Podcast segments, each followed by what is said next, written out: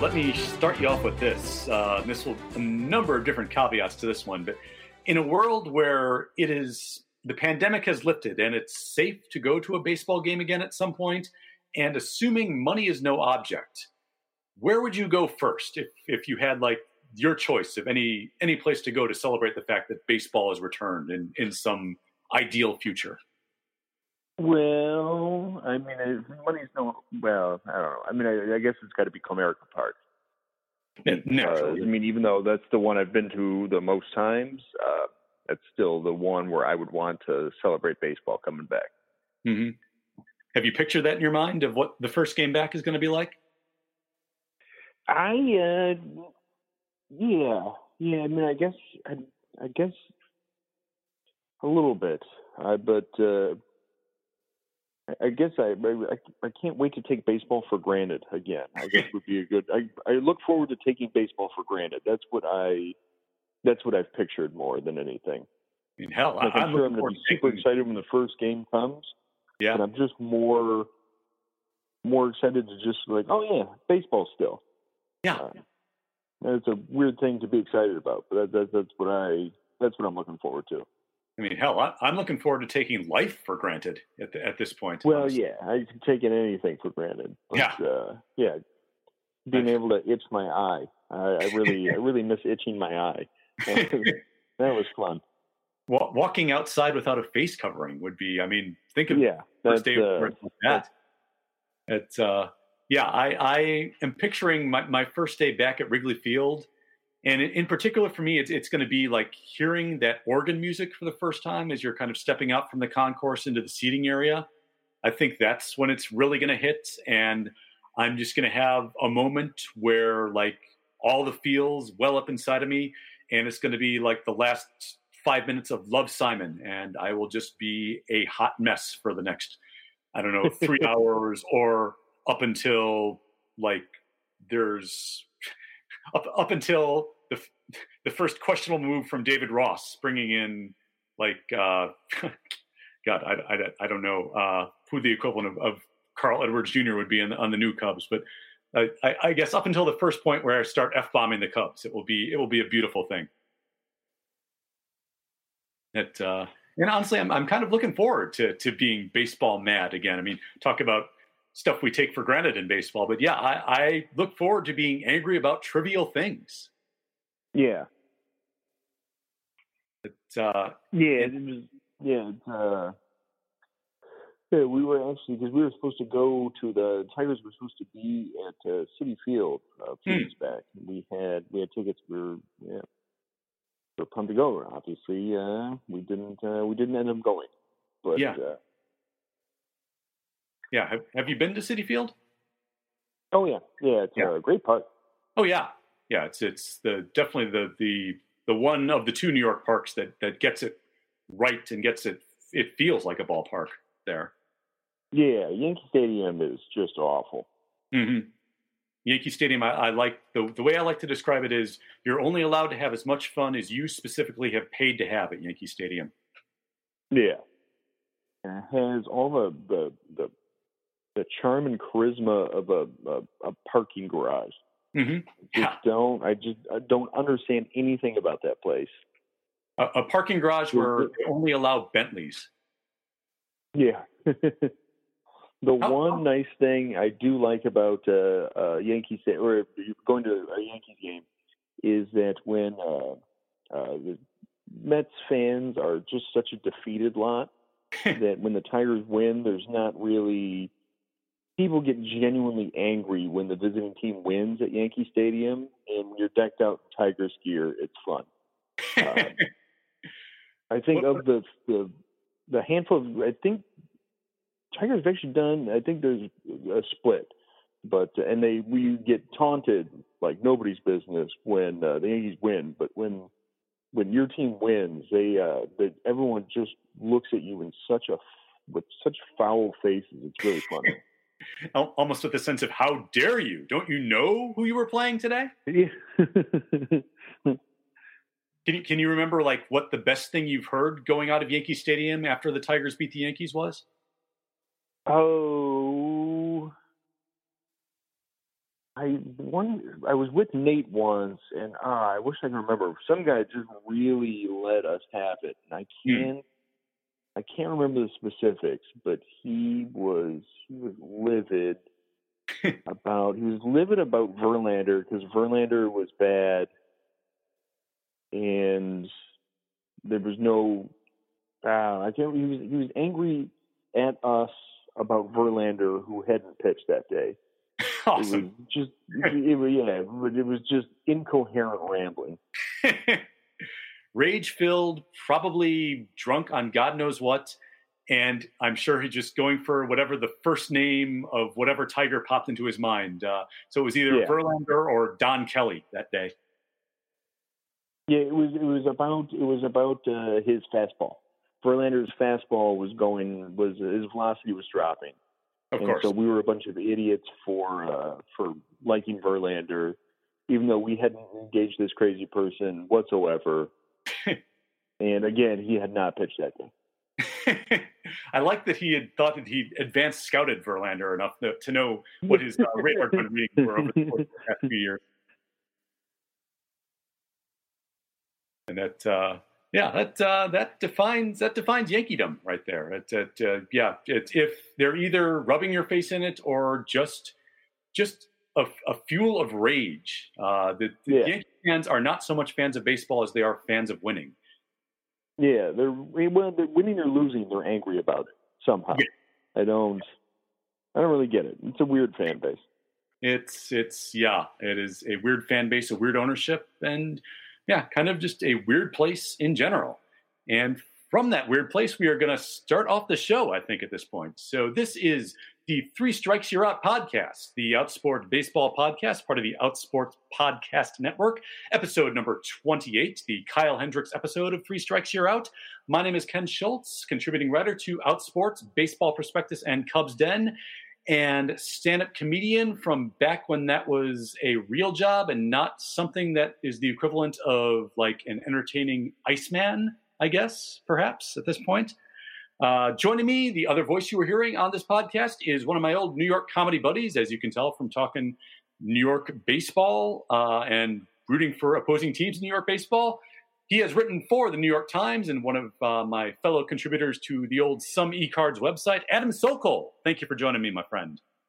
No, thanks for having me, Ken.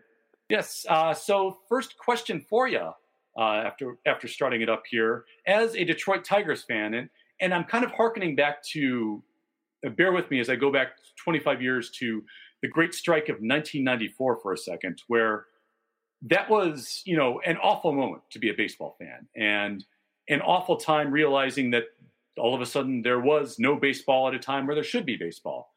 The one I don't want to call it saving grace, but the one thing that was kind of palatable about it was that the 1994 Cubs were horrifically bad, like forcing Ryne Sandberg to do his first retirement at age 34 bad. Uh, so the fact that there was no more 1994 Cubs was like the one thing that was kind of okay about that strike. So I ask this to you as a Detroit Tigers fan: the fact that we have not had baseball for going on two months uh, in the middle of what is going to be a long and obviously very painful rebuilding process. Do you miss the Tigers at all at this point? Yeah, I mean, COVID or not, professional Major League Baseball is not coming to Detroit for like five, six years. Uh, easy. I mean, yeah. I mean, of, of course, I I miss them. I mean, maybe if I mean, like my I've got friends who are Dodgers fans, and this has been a lot harder on them Yeah. because they. I mean, that was they had such an amazing off season, and they were just ready to set the world on fire, and they are obviously not. I mean, I I I of course miss watching Tiger baseball, but it's kind of it would sting a lot harder if they were if they were a team that was looking to really contend. Yeah. I feel bad for the Dodger fans like that. I also feel bad for, oddly enough, White Sox fans a little bit because they had kind of been reaching the the climax of what had been, I want to say, a solid four or five year rebuilding process at this point. And last year was kind of that 2014 ish Cubs. And I, I don't know if 2005 felt that way for when the Tigers were doing their their gradual rebuild to competency, but that year right before it all hits, but you start to see that there are definitely people to get excited about here. And there is no better feeling in baseball as 2006, you certainly remember, uh, that yeah. first year when they turn the corner and you realize, yep, the plan has come together and this is awesome. And I think this year was yeah, going to be that for the White Sox. And now it's just like everybody's just kind of waiting and hoping that if baseball happens to start again at this point, that everything that was about to fall into place is still going to be there in a weird short year. Uh, so yeah, I, I, I, definitely get what you're saying about uh, about the Dodgers, and and as I say here locally, you, you, kind of feel that from from listening to Sox fans talk about it. Uh, is there any sense that um, since Miguel Cabrera is obviously kind of nearing the end of a Hall of Fame inner circle stellar career. Do you, even though he's in a decline phase, do you kind of want to get a sense of I want to get a chance to see as much of him well uh, as I can while he's still here? I mean, yeah, he's always been. I mean, he's a fun player to watch, um, even though he's not uh, not quite what he used to be. I mean, he's still, you know, a super fun player to watch, and I will watch. You know, love to watch him do in any capacity for as long as he wants to be in the game. I would gladly watch him do it. Mm-hmm. Even if it's just taking walks and slowly trotting to first base, you know. As a 280 pound man is want to do at this point. Yeah. He is, uh, I, I love Miggy, uh, and I love the fact that he has been dominant for most of his career with the physique of the Stay Puft Marshmallow Cabrera. Yeah, it's funny because I I can't. I mean, I know they converted him pretty quickly after he came to Detroit, but it's still insane of me to think of him as a third baseman. Yeah, because that is, I don't know how he ever did that. I I remember him as a thin Florida Marlin back in the day, crushing the Cubs in 2003, uh, his his rookie year, and realizing that yeah, this guy was, you know, there was Albert Pujols, and then this guy was going to be like the next closest thing. Uh, and it seemed, I, was he ever thi- ever thin with the Tigers? Because it seemed like he was always always puffy as soon as he put on the old English D. He the first year, I think they made it made it a few months before they uh, put him over to first. Uh huh. And yet, it's all the conies. Uh, he just started get to Detroit, started eating the conies, and that was that was it. He uh, he got a got a coney tooth and. Uh, yeah, got got huge, and that was it. They had to put him in first, and now oh. yeah, barely ever even plays first. I, I was going to say, yeah, I'm wondering if it was the Detroit cuisine. What what is so different about that from South Florida? But yeah, I, I guess conies and it, there's Detroit pizza is a thing too, right? Oh, Detroit pizza is amazing. Yeah, hmm. uh, easily the best pizza. But I'm sure you probably have uh, thoughts on on that. Yeah, yeah. I'm I'm a little partial to uh, Pequod's or Gino's East here, but uh, but I'm certainly willing to sample if, if you want to show me other good stuff. Because even the most boring pizza in the world, which is how I define New York pizza, is still pizza. So yeah, I said it. Okay. Um, and I totally agree. I mean, I like New York pizza fine, but uh, yeah, oh, yeah, my my third favorite. Yeah, I New York pizza is you know always yeah good certainly, but rarely better than good for me. Like to me, and I had a fair uh, sample, I thought, of a whole bunch of different places. I couldn't tell a lot of difference for most of them, honestly, because a, a lot of it is made for just kind of tossing in the oven and then grabbing your slice and going elsewhere and eating it. So uh, in Chicago, we treat pizza like it's a meal and we're human beings. So 300 pounds. Eating with dignity? No, we don't, we don't, we don't do that here. That is, uh, that's a Midwest thing. Yeah, yeah, that's definitely.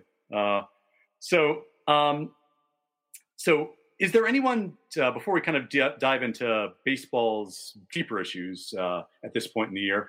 Is there anyone besides Cabrera that you would be looking forward to with the current edition of the Tigers, or is it all just kind of still placeholders while you're waiting for the next, hopefully, wave of prospects in a couple years? I want to see what Fulmer can do now that he's healthy again. Hopefully, Mm-hmm. Do you think I mean, that he was? was touted as you know this huge thing, and then he came on and he looked really solid, and then uh, you know got hurt shortly thereafter. So I just you know he's a fun player to watch. He seems like a good dude. Uh, I like watching him. Uh, you know, just individual guys like even like Jeimer Candelario is a fun guy to watch. World uh, champion Cub Jeimer Candelario, by the way. Oh, all right. Yeah. Yeah. yeah. Was up with 20, the 2016 team for about a week, right in the middle of getting swept by the Mets around the 4th of July, because I remember going to a couple games he was playing. Uh, but that was enough to get him a ring. And then he got us, uh, I want to say that was the Justin Wilson, Alex Avila trade. So, oh, yeah. yeah. You're welcome. Uh, is uh, Avila's not still with the Cubs, is he? No, no, yeah. Uh, they Avila was only there for 2017. He was ac- he was actually turned out to be the best part of that trade. That because uh, he was kind of the backup catcher they were looking for, especially when Contreras went down for part of that year. Uh, but Justin Wilson just was one of those guys that kind of that classic guy who was doing well for that half season in Detroit as the closer. And then once they go from closing for a team that was out of contention since April to a team that has pennant aspirations, you could tell in his face and in the way he was trying to attack hitters that he wanted no part of it. Hmm. And uh, when I say face, I mean very tiny, oddly tiny face too, like disproportionately small eyes, nose, and mouth for the surface area of his general head. Like uh, like Charlie Brown with hair is the best way to describe Justin Wilson, both face wise and pitching wise. Oddly enough. I don't. I, I honestly can't think of anything recently, but I always thought when he was coming up with the Tigers, Rick Porcello always looked scared shitless when he was hmm. brought into a game. Interesting. Um, I don't. Uh, I'm sure he's he's gotten out of that because he's obviously a, a great pitcher now. But his first, his rookie year, he just not could not have looked more scared every time he took the mound. And he was their biggest pitching prospect uh, for yeah. a little while, wasn't he? Like uh, a little while, yeah, until they yeah. they somehow broke him, and then um, he's obviously unbroken now. Yeah, as was unfortunately the Tigers' want in those Dombrowski Leland years, which were great years, but yeah, they they mostly out of the bullpen, but they were they were good at breaking pitchers too. It seemed like. Oh yeah, it, uh, yeah, I think of Porcello as more just kind of expressionless now, like uh, like almost almost assassin face, if that makes sense. So maybe that's kind of how he ad- adapted and evolved from being scared shitless on the mound. That he just decided I'm going to show him nothing and see what happens, and you want to sign on with it. So good on you, Rick. I guess. Yeah, yeah, and his, his steely, cold demeanor now. Yeah, yes. Uh, now taking it to the Mets, I believe, right? So you could see Rick Porcello taking on the Tigers if baseball was happening and was a thing. And speaking of that, uh, let me ask you this, Adam Sokol. Let me put you on the spot. Um, should baseball be attempting to come back right now? Just, just based on the the fact that the world is still kind of on fire. I don't. I mean, I, I would love. I would love if baseball came back right now. That'd be. It'd be a lot of fun. I just don't see how it's possible. I mean, yeah. you don't. Teams teams are big. Um, they have to travel everywhere, or you have them. The that initial plan they came up with, where everyone was locked in Arizona for six months, which was just bizarre. That was like a weird solution that I didn't. I don't I didn't know how that was supposed to work. Um, you know, they have to travel on planes, which are there's no way to to do that well unless everyone drives individually, which makes even less sense. Uh-huh. I, I just don't see how it's possible. As much as I would like it to come back, you know, tomorrow, I just don't see how it's possible. And I haven't heard a lot of enthusiasm from the players either.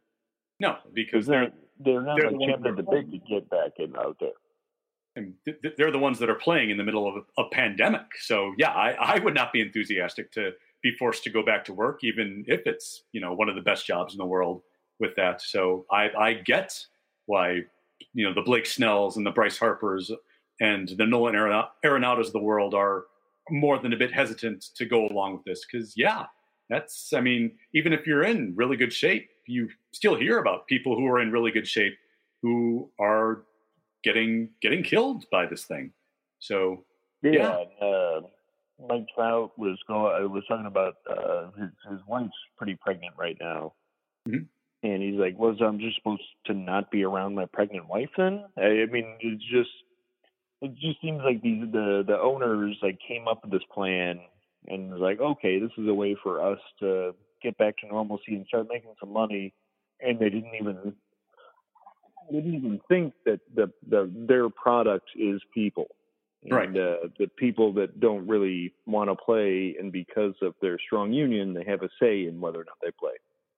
Yeah, and there's there's a lesson in that for what strong unions are able to get you, especially in times like this where so many companies are trying to take advantage, the Amazons of the world, uh, and of of the fact that their workers have very little choice but to show up to work when they tell them.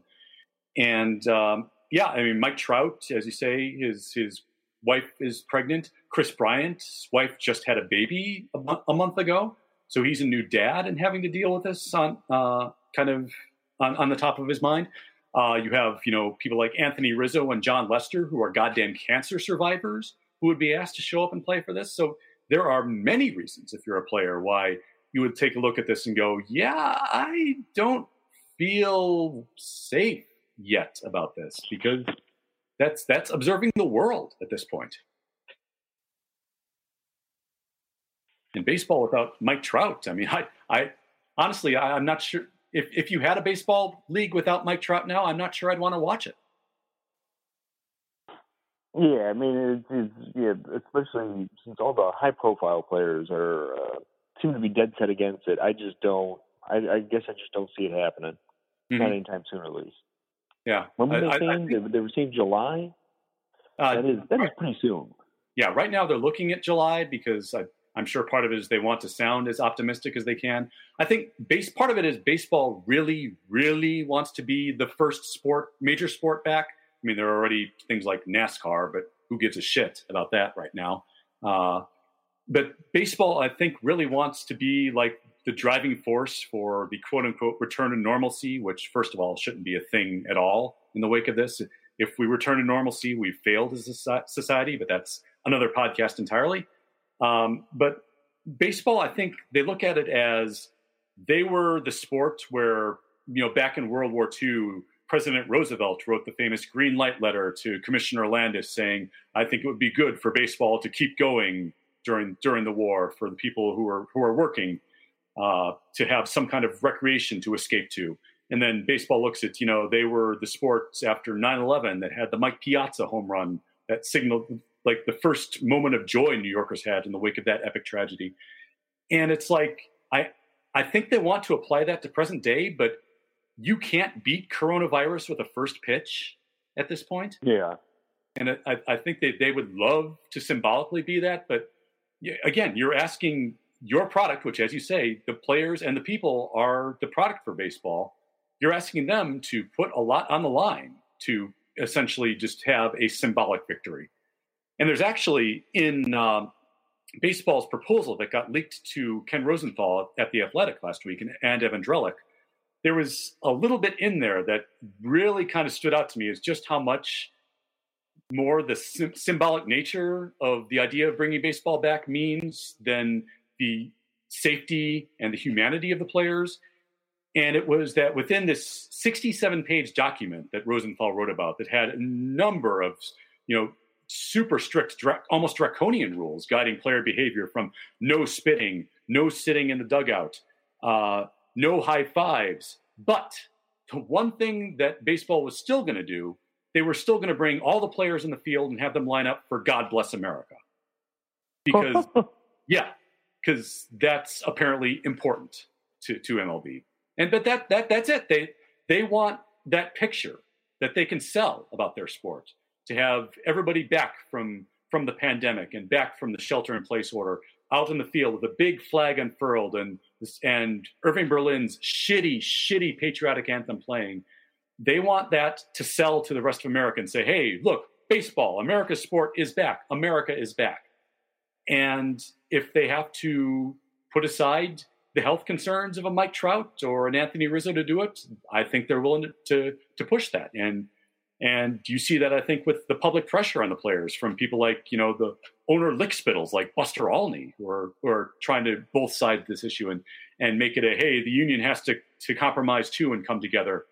Um, so I think I, I'm with you very much with you in the fact that until we really take player health and player safety into consideration more, I don't think I feel comfortable seeing it back. But I really believe the owners are going to push this as much as they can to try to get make it happen, uh, which could yeah, make. I mean, among the among the major among the major sports, the uh, I mean, I don't want to to stereotype here, but among the major sports, baseball players have the shittiest politics. yeah. Um, just from you know from from what I've gleaned. So I mean, it was a, a safe bet that they would be the first to to go back, but the fact that they're almost universally opposed to it uh, seems like it, it's going to be a while. Yeah, I mean that that should tell you something. And, and, you mean to tell me the sport that gave us Curt Schilling has shitty politics? The, the, the game where Aubrey Huff was a World Series hero and elevated to to almost uh, almost you know mythical status for a year. Aubrey Huff, that that's that's awful politics. Wow, Jesus. Yeah. And of course, Sean Doolittle is exempt from yes. that, that yeah. observation. God bless Sean Doolittle. I mean, Sean Doolittle is the guy you point to and go, yeah, I, I can still feel okay rooting for baseball. Look at his Twitter. Yeah. He, he's like, there, there are two ball players, well, maybe two current ball players and a few ex ball players I can think of who can kind of redeem baseball on Twitter. And Doolittle does it through just like everything he posts in terms of his his political and social views. Uh, I highly recommend following Rizzo at some point too, just because most of what he posts, especially in normal times, like it, it shows up on the timeline, especially now, uh, where everything surrounding it is, you know, just you know the darkest of dark shit. You know, just Trump says something and people react in the worst way, and now everyone's mad. And in the middle of all this, you suddenly see, and Anthony Rizzo is visiting the hospital and cheering up sick kids again today. And it, yeah, honestly, right. it, that is good. Yeah, it is. It is one of the more uplifting things you're going to see on on that cesspool of a search engine. Um, looking at uh, how the owners have behaved too, in terms of uh, the current discussion with players, in terms of trying to bring the game back, you can kind of tell again where their priorities lie, because part of the current negotiation going on between owners, ownership, and and the players' union right now, to me, it it kind of boils down to what do owners want out of this? Do you really want to try to find a way to bring baseball back in a safe way possible, or do you want to try to further break the union through disaster capitalism? Because it certainly seems like they have gotten on board with disaster capitalism as as much as they can right now, given the fact that they and the union had already agreed back in March for the framework of how they were going to pay the players when presumably baseball started up again. And the fact that they said the owners have essentially said, yeah, uh, just kidding, uh, fingers crossies kind of thing. Like that to me again indicates that they're more concerned with using this as a way to take advantage of the players rather than ensure that that they'll be have a safe work environment. Yeah, it seems it, uh, on the all the whole thing was completely mismanaged, obviously, uh, and it also seemed really short-sighted. I mean, there I can see wanting to be the first, the first sport back, and you know all the photo ops and all that stuff. But there's a good, you know, there's a chance that the first sport back is also the first sport with another coronavirus outbreak, which would just be a PR disaster, especially if they they dragged the players tooth and nail into coming back early. The fact that they there's a good chance that that, they, that could happen seems like it would just be a, a disaster for them uh, in a, the PR stance. Absolutely, and uh, and you know, I mean, there's I would say almost a hundred percent chance that some active player, if the game comes back, is going to test positive for it at some point. And then what do you do? Not just with that player, but then with his teammates. Like, do yeah. you have to quarantine the entirety of that team when one player tests positive? And then what happens with the games that you have scheduled for them? Are those just forfeits? Like, and how do you run an entire season that way? Because that's, as you said, that's going to happen, and it's. I think it's already happening overseas, and I want to say the Bundesliga in Germany, the the soccer league over there. There's been a player or two that's already tested positive. So yeah, you have to have that contingency in mind. And honestly, I think as, as I say, I think the ownership is much more concerned with trying to further get uh, uh, further break the union to the point where uh, they can propose this 50-50 salary sharing plan and say it's for one year and then when it rolls over say ah, actually we kind of like that and let, let's keep that around. How about that players union? Um, yeah again this is this is all i mean in, in one way they're leaking all these details of the plan to make you think that it's getting planned out to the fullest extent but again, it's, it's stuff like that that makes you makes you think what are your real motivations and what is really important to you here. Uh, do you think yeah. the players at, at, this point, and I we probably already partially answered this, but is the final product to you as a fan of let's say like at an 82 game season, for instance, is is that worth a a all the all this Sturm and Drang that we're we're going through and discussing it and is a shortened season worth the union, union potentially caving to ownership in that way to you as a fan? Uh, no. I kind of, I mean, I think this may be, I don't know. I, I kind of think like any baseball that happens this year is just pretty much just like a, I don't want to say a sideshow. I'm sure, you know, I'm sure they would try, all the players would try, and I'm sure they'd be good games and all that stuff. But it seems like this season is a wash, regardless. Whether they play 82 games, whether they play, you know, 20 games, whether they just have playoffs. I mean, it seems like this is gonna definitely gonna have a big old asterisk next to this season. And I I think they would just be playing game. Not, this is gonna sound dismissive, but like it almost seems like they're they would this season would just be playing games to play games, and it wouldn't be a real season and I just don't think that's worth it. Yeah, it would it would feel like they're trying to create baseball almost as like comforting background noise for everybody right now. Yeah. And yeah, I, I you know, as a baseball fan, I I don't want comforting background noise. I want a season that I can get into and sink my teeth into. Uh, that said, um, I think that this would have a huge asterisk on the season and would essentially be just kind of a gimmick with the exception of if the Cubs happen to win the World Series, then I'm going to be first in line at the store to buy T-shirts and caps, socially distanced. Of course, of course. Yeah, yeah. Now, then it will be the second most important season of my lifetime. So yeah, uh, but nonetheless, I mean, even with all that, uh, can you can you uh, can you get into a baseball game in your mind if there are no fans in the stands? Like uh, that would be bizarre. Yeah, I don't, I don't, I don't even know. I, I, I, can't wrap my head around it. It would be really bizarre. Absolutely.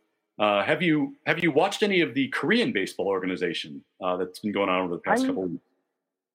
Honestly, I haven't, and I didn't. I wasn't really aware that was an option. To be perfectly honest, uh, yeah. you sent me, or you told me that uh, you might ask about that, and uh, I and I want to know now. Like, is it on? What channel is it on? It is on. Um, they're showing it when the games actually happen at like five in the morning on ESPN, and then they're rerunning it at I want to say uh, two o'clock Eastern on ESPN two for three hours. Uh, and I've been just turning on the reruns because I don't have any. I I don't have a dog in the fight, so I'm not checking KBO standings every day. So the game is yeah. new to me essentially at that point. Um, but I got to tell you, and this is a league that is uh, running kind of what we just talked about, running games without fans in the stands, it's great. I love it. Huh. I, I, am all about the KBO. Um, yeah, the, the answer is I have not yet, but I will be going forward. Yeah, it's it's definitely worth checking out. Just even as kind of what we talked about with baseball as background noise, that's essentially what it is. But it's still pretty great uh, having it around like that, uh, which might negate the past five minutes of our discussion, but nonetheless, this is my kind of immediate emotional reaction to to KBO baseball. it's uh, does, does it make sense making this reference? It's activating my inner Roger Angell a little bit. All right. Yeah, like Roger Angell is the the New York New Yorker writer who's written about baseball for like nearly five decades, and it's just kind of the most erudite fan of the game in terms of he just likes writing about how much he loves watching baseball, and I am feeling that man watching this thing. That uh, KBO baseball, it's it's it's not major league quality. It's it's it's uh, but it's it's it's up there. There are a lot of real real solid players. Uh, the only time you can really tell it's not major league quality to me is on some of the infield play. Um, like a lot of the really really tough, really good plays, like a Javy Baez or Fernando Tatis Jr. tends to make.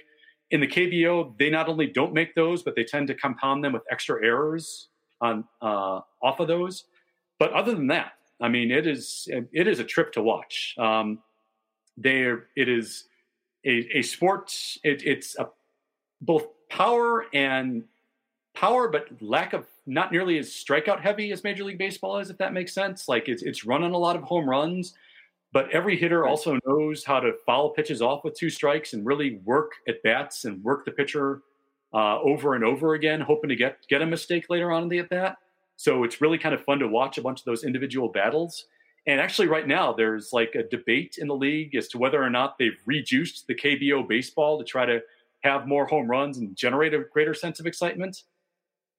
And I got to tell you, the the weirdest damn thing about watching watching this league, but weird in a really fun, just kind of culturally awesome way.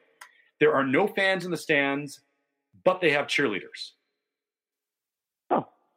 and that that is like i mean that is just an ultimate 2020 sports and 2020 image of seeing a player go deep uh, uh, and then you cut to like cheerleaders spinning around in a circle on top of the dugout surrounded by empty chairs and it's it, this bizarre samuel beckett empty landscape where the great game of baseball is being played and it's like every player is waiting for godot and i love it yeah, so, I will. That is, uh, I'm gonna have to start watching. Yeah, because yeah. it'll uh, hopefully it'll scratch my itch, and then I won't uh, I won't be conflicted about wanting baseball to come back. Yeah, because uh, MLB, obviously. Yeah, and this, this is also a league and a nation that has handled the pandemic exponentially better than America has. So, whoa, it, whoa, whoa! You're telling me another country handled this better than America? I, I, I, I, yeah. I, I know that's hard to believe this is this is not uh, this is not the Outsports Infowars podcast, unfortunately. So, uh, uh, although I will be selling supplements at the end, so be ready for that. Um, right. But yeah, uh, yeah. So if, if you get a chance, uh, every afternoon on ESPN two, just turn it on, and just by the end, you just kind of end up feeling good that you've watched a baseball game again, and and any excuse that you feel good about right now, uh, honestly, take it. I think.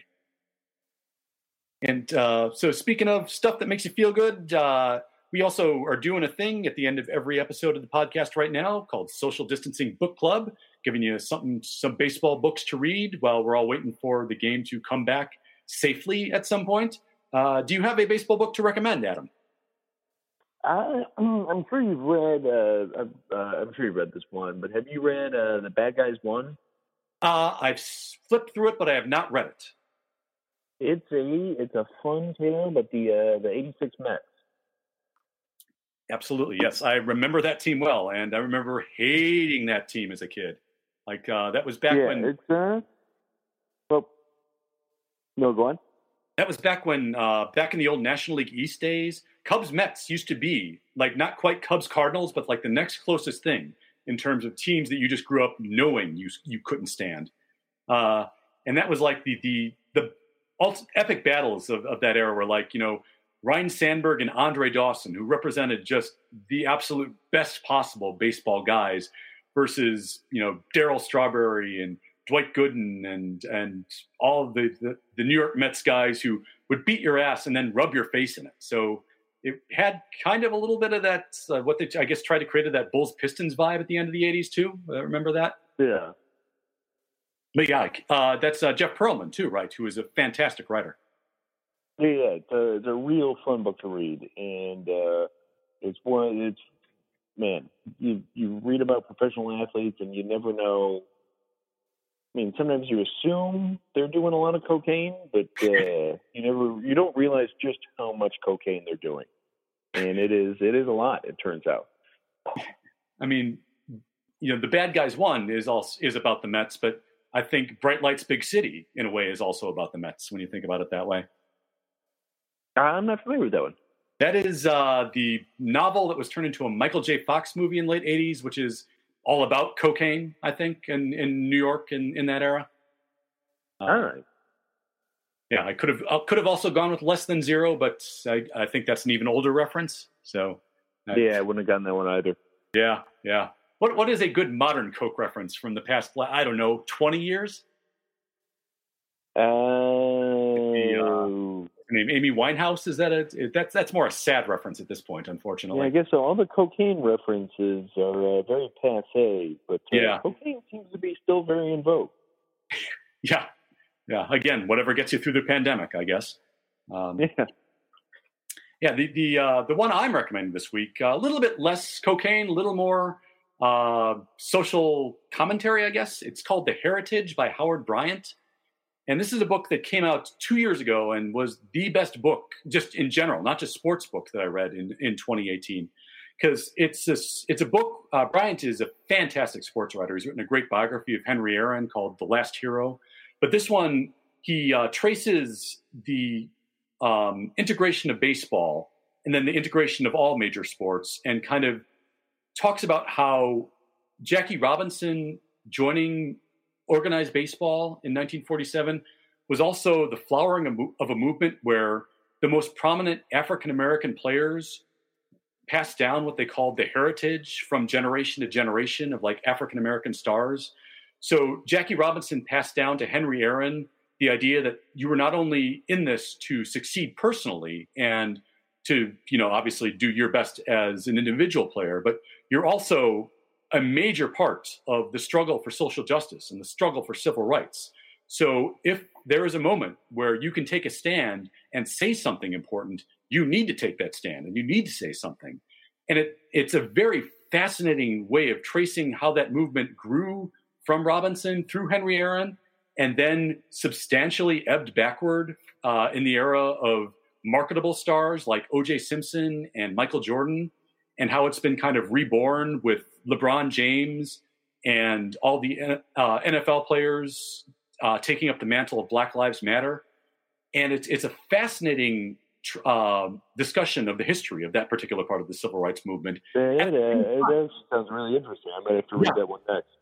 It, it's a wonderful book. And it also, uh, on top of that, it also discusses how the militarization of pro sports in, in present day in terms of all of the troop salutes during every game, all the God Bless America um, that we discussed earlier, the songs, uh, renditions of God Bless America, all the military flyovers, what that does in terms of the civil rights movement, and Bryant discussed this in great detail, is how teams and how the right wing in general uses that as kind of a cudgel against uh, modern day black players, essentially saying that how can you be speaking out about these issues when you're pampered millionaires? And look, these are the people making the true sacrifices. These are the true heroes. And you don't want to be getting in their way with your causes, do you?